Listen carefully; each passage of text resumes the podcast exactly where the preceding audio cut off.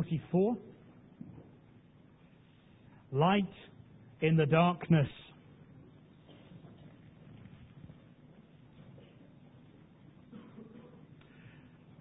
There were uh, howls of protest in uh, Friday evening's evening news in the city. Perhaps you saw it. No sooner do our city politicians get elected and sit down together, no sooner do they meet than they fall to discussing their own pay structures, their own salaries. It seems to confirm all our suspicions that these folks are, are in it for what they can get. They're in the trough. At least that was the thrust of the headline. Actually, uh, perhaps like me, you uh, scurried through to read the article. Um, the headline and the story, to be fair, didn't quite match together. There are some issues of inequality and uh, things that have got wrong over the years to be addressed, some anomalies to be tackled.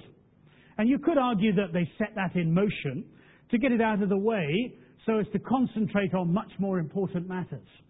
Well, maybe. I trust so. I hope so. You see, we're used to a world where, on the one hand, uh, we hear that there is massive apathy. You know, why should I bother? Look at these people. What have they ever done for us? And real fury on the other. Fury on the front page.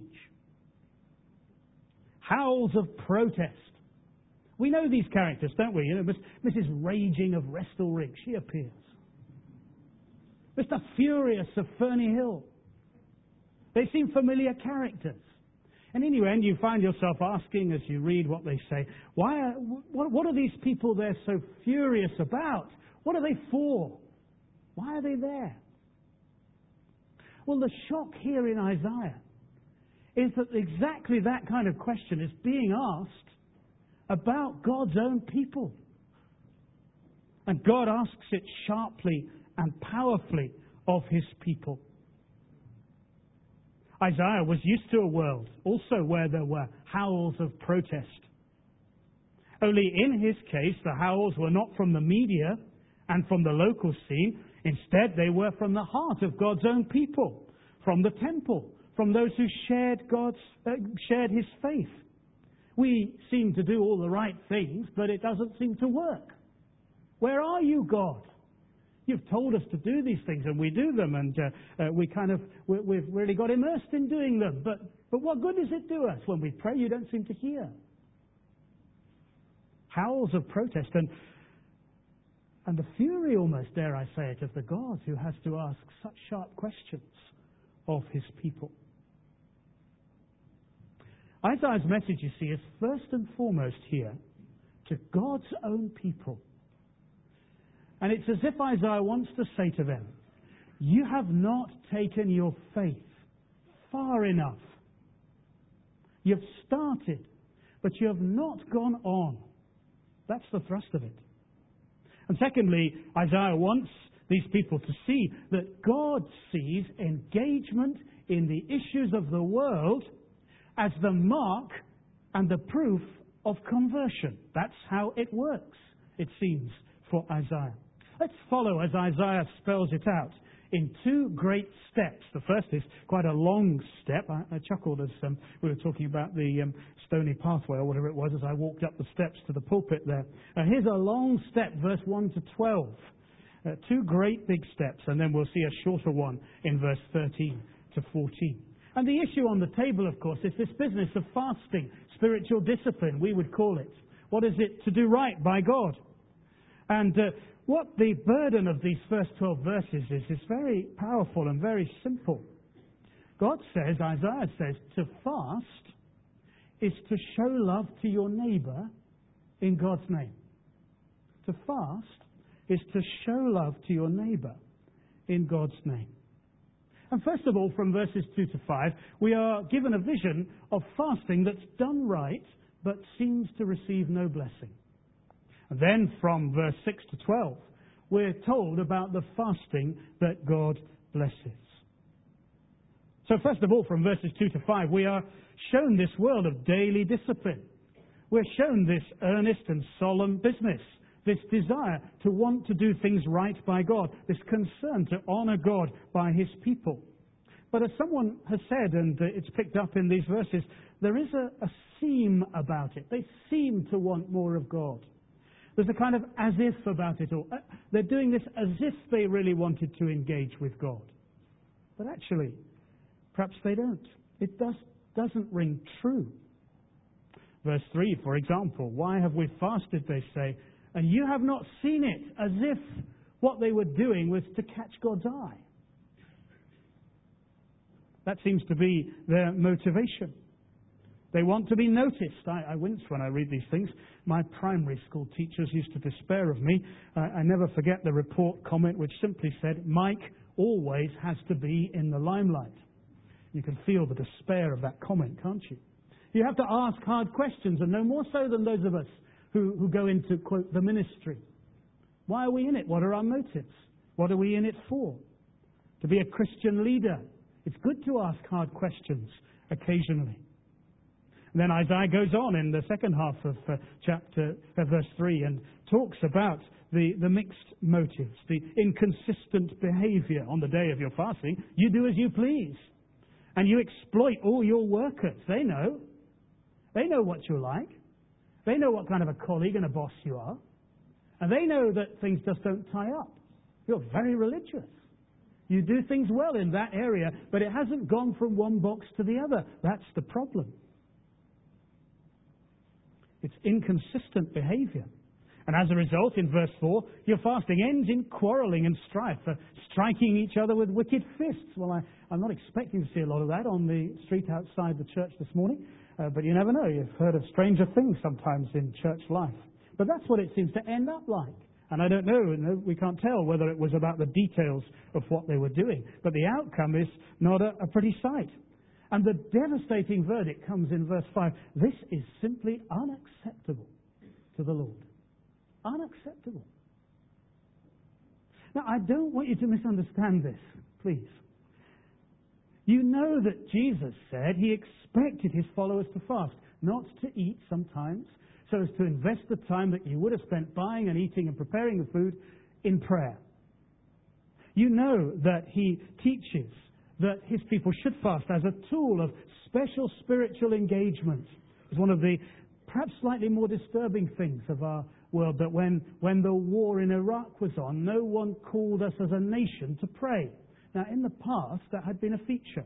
The Archbishop or even the Prime Minister would call the nation to prayer. Now, there were calls to pray, but I don't think there was that sense of, of that going on.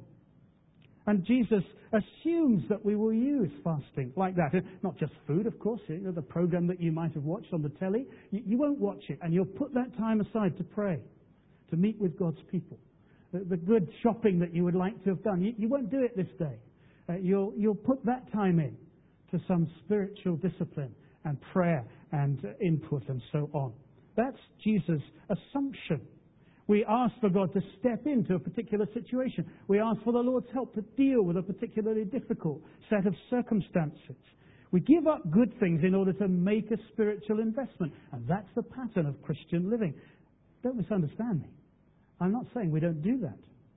But the fasting Isaiah is dealing with had started out good and created a good impression of godliness and piety. But the reality was a long, long way away. It had almost become a kind of superstition, a kind of business that just focuses in on itself, self centered, a matter of honor. And worse, as we've seen in verses 3 and 4, it had become a thin veneer of a bad ways of behaving, so bad that, that everybody else could see it. Somehow these people couldn't see it. People who noticed it most were their colleagues and their contemporaries. That, says Isaiah, is fasting that God will not bless. But lest you should despair, notice the pattern. Isaiah knocks things down in order to build new things. You have to do that, don't you? In the construction industry. And so too, in the spiritual business too. Isaiah knocks it down in order to build up. Straight away, he moves into verses 6 to 12. Having cleared the ground, he starts to build again. What does fasting that God blesses look like?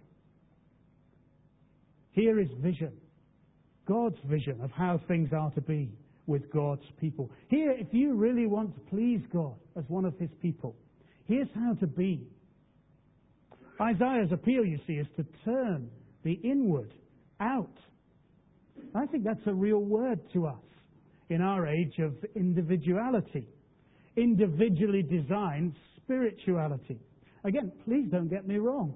One of the great things about uh, the gospel, one of the great things about Scripture is to say from it that God is passionate about you as an individual.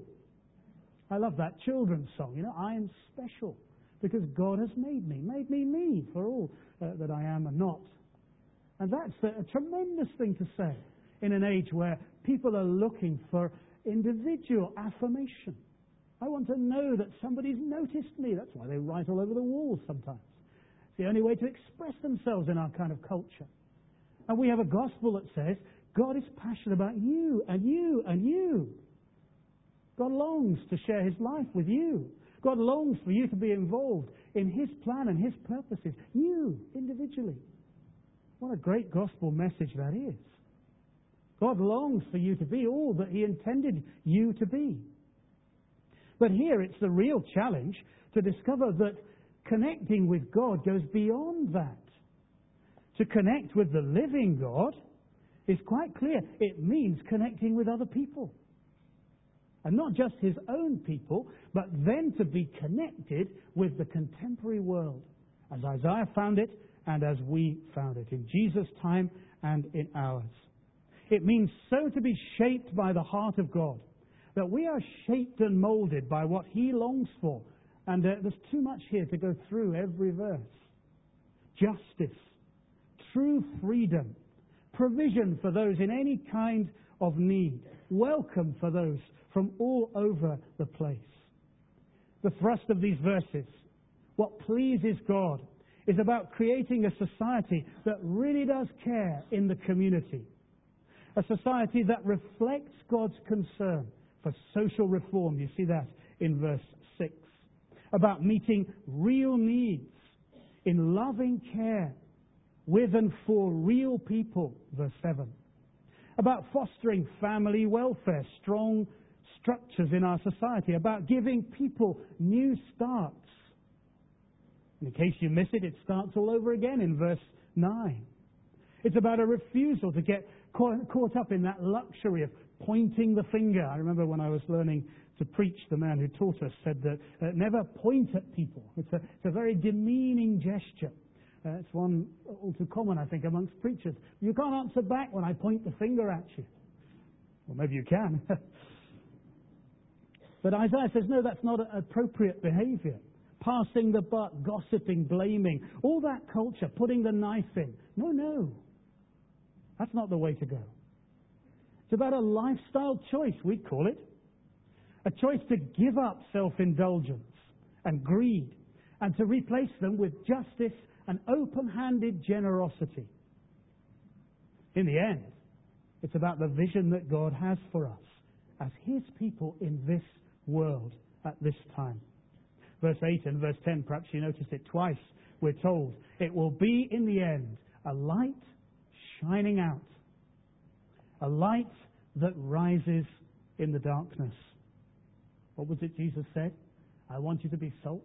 I want you to be a light set on a hill, shining out into the world. Now, this, you see, is what lies behind having a special Sunday like this, Beulah Sunday. What a beautiful description of Beulah we heard uh, earlier on. Perhaps it's an unusual name for a Christian home in which our older friends and members enjoy. But it signals the twin priorities of caring for one another and relating to the Lord. Uh, and in some ways, it's rather delightful that that common exercise breaks all our barriers down. You know, we've, we've got an Episcopalian preaching. I should say, uh, Ian, forgive me, I got fired at last when I took on this new job. I am not officially a canon any longer. Uh, in, in, the Episcopal Church, you only get the title as long as you do the job, which is quite a healthy model, actually. So when I moved from St. Thomas's to the wider role, I, I lost that particular handle. But uh, there we go. And we've had, we've had a Presbyterian here who, who leads the ministry at the home. And you are Baptists. But the labels don't mean anything as we come together and as we share these things together. And as we seek to improve the situation, I'm enjoying the vision in the back of my mind of uh, our good friends in Beulah sitting in their armchairs. I uh, hope they're still with us just now. I suppose an improvement that you could make to the armchairs, most of us have this in our armchairs, is that you build in a remote control. And uh, if it's getting a bit much, you just hit that button and change channel. My word, that would be a good discipline for the preachers amongst us, wouldn't it? Here are the twin priorities, you see, that bring us together, that express our commitment to God caring for one another, relating to the Lord. And I want to say very briefly, if I may, uh, that uh, these twin agendas are what I've been very pleased to discover when I moved from St. Thomas's to work with the Evangelical Alliance in Scotland. And I, I trust um, everybody has one of these little leaflets. I want to encourage you. I know your church is a member. I want to encourage you before you go to scribble in the details. And if you're not already a personal member, then to join Evangelical Alliance. There's only three of us. May Barr is our administrator in an office in Glasgow. Jeremy Balfour, known well to you, is the person who leads our ministry in engaging with the Scottish Parliament and helping churches up and down the country work out how to relate to our politicians. And I'm now the General Secretary. We try and work as a little team. Jeremy's focus is the Parliament. Mine, I think, will be more in terms of churches and Christian organizations. We're made up of individuals like you, of churches, and of Christian organizations. And I suppose it's true to say that the only language our politicians understand is the language of numbers. So if I could say that there were, you know, hundreds of thousands of people in Scotland who signed up to EA, then they might listen uh, very carefully. We're not in it just to build up the numbers, but we want to engage with them. And what I've discovered in Evangelical Alliance is something of the same understanding about recovering this way of seeing church and about helping one another to re-enter the public spaces which one way and another we've kept away from for some time. Showing our contemporaries what God looks like, what the gospel is, what Christian people do. And the beautiful description that comes in verse 12 repairer of broken walls restorer of streets with dwellings. And we're not just talking about Iraq here, we're talking about Edinburgh, about Scotland, about your workplace, about your colleagues and your contemporaries, about our social structures, about our political structures. What a beautiful description that would be. When you ask them, what do you think of Christians? Oh, yeah, they're the people who repair the broken walls. They're the people who, who put the streets back together again, who build community, I was very moved to be here in the run up to the election. I think it was a remarkable thing.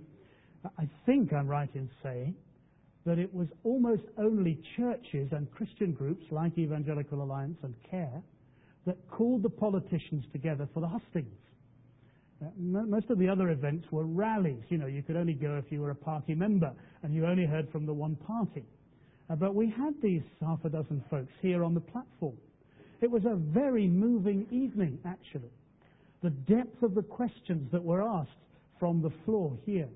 The challenge to these individuals about what they believe and what they think and how they might change things. What moved me about that night, and I was very moved by it, was the kind of growing recognition on the platform that things have to change. Our society cannot go on like it's going, whether it's in the area of genetic management or crime and punishment or whether it's in the area of child protection or education or economics or our relationship with Europe, even our decision making process and the way we spend public money. It's got to change. And by the end of it, my, my heart was kind of, I don't know how to describe it really, but I longed to be able to say to them, yeah, we really want to get behind you. Actually, the only way to build lasting change is for you to come back to this vision of who God is and what He wants to do with us. To come back to the gospel so that people are changed and then their society is changed. Maybe we'll have a platform to continue that conversation, but it was a moving moment. It's no surprise, you see, as I read that second reading a little while ago, to find that Jesus frames his ministry with this part of Isaiah. If you were to be alongside Jesus and say to him, What do you think you're doing?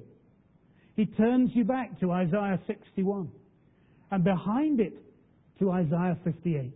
This vision of the fasting that God blesses. Put those things together, you see, both the fast without blessing and the fasting that God blesses. And you can see, can't you, what has happened.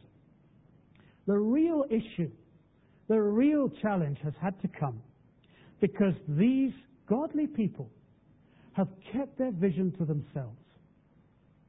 They've made it personal and they've kept it within their own orbit. How easy that is. You don't have to study Christian history for very long. You don't have to look very hard amongst contemporary Christianity to see that this is a constant pull on God's people. These folks, they would be good 21st century Edinburgh people. They do things their way, thank you.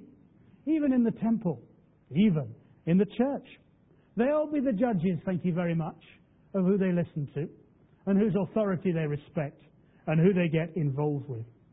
They'll be the ones who decide how they run their own lives. And in short, what happens is that we meet a group of people who are good at religion, but their religion's doing no good. It's a very painful picture. They believe, but they haven't taken it far enough. That's the point. It's a kind of tragic scenario. They're genuine people, honestly seeking God, but somehow they got distracted along the way. They got stuck along the way. Now, now I'm aware of uh, our good friends in Beulah, uh, and they will laugh at me because uh, exactly this happened to me as I was preparing. Uh, you know what they call these things, of course. They're called senior moments. I met a delightful older lady at a book launch, which Jeremy had taken part in at New College this week, the book about God and society, Christians reflecting on engaging with the Parliament. A good book, and I recommend it to you. Ian will be delighted to give you the publication details so you can support Jeremy by buying it. But this good lady was struggling to remember the name of one of the journalists there. I'd never met him, so I, I couldn't help her. At least I hadn't forgotten. Oh dear, she sighed with a very heavy sigh. I have so many senior moments these days. I've forgotten what a junior moment was. I'm sure it never happens to you. you. You, are never doing something and you, you go up the stairs and then you have to come all the way back down again to exactly where you were and stand for two or three minutes to work out what it was you went up for. I did it in the middle of preparation with a Brazilian visitor who gave us a clock, and I I'd got this memory. I'd written it down to, to put a battery in it, and uh, I went all the way up the stairs and forgot the battery, and and I went down the stairs, and I still couldn't remember it was the battery, so I made myself some coffee anyway. It's kind of tragic and poignant, isn't it? Really, please pray for me. but how much more when these believers know, kind of start out and then lose their way. They just don't go far enough. Through his servant Isaiah, God has to speak to them, to call to them long and loud, to stop them in their tracks. Did you notice way back in verse 1? Shout it aloud. Don't hold back. Raise your voice like a trumpet. Declare to my people their rebellion. Tell them about their sins, because that's what it is. They're so far gone, he has to use the strongest language. Isaiah, you see, is on to a bunch of people, secure in the knowledge that they are God's people, that they belong to God. People clear in their identity. People who seem to know what their calling is. But somehow, they've missed the point. They have not gone far enough. They are not the light that they should be. Now, already in the first 12 verses, it's as if he said this twice. But then in the last two verses, verse 13 and 14, to make absolutely sure, he says it again with a slightly different angle. Look for a moment with me at those last two verses. To honor the Sabbath, he says, is to express your love to God. That's the end of it. The third stage, if you like. He repeats the message of verse 1 to 12 in verse 13 to 14. Now, now, today would not be the day to get into a long conversation about just what the Sabbath is and how you work it, whether it's exactly Sunday or something different. But you can see the issue, can't you? It's the shape of your timetable that he's speaking about. That will reveal where your heart lies. That will show you what's really go, going on the shape of your timetable. Now, I'm aware that there are many of us in the chapel this morning overwhelmed by the timetable. Maybe in your world, the timetable just runs you. As you hurtle through day after day of confusion and conflict, days ordered and organized and controlled, it seems, by anybody except you, whether they be younger folks or older folks or employers or colleagues or whatever. You would give your right arm for a bit of space. You want time and you can't have it. I'm also aware that amongst some of us, maybe some of our friends in Beulah listening in this morning, you actually miss that timetable now, and you've all the time in the world. And that's how it seems to be. It's very frustrating, isn't it? When you want the time, you can't have it. And when you've got it, you're not sure you always want quite so much of it. It's rather, I suppose, the same as Jesus does in Matthew 6. This is what Isaiah is doing when Jesus tells his friends not to worry, but to settle in their minds and hearts what really is controlling their lives. Who is it that shapes the timetable? Not cash values, not numbers, but God's care and God's concern. That's the thrust of it. And that's the shape of it.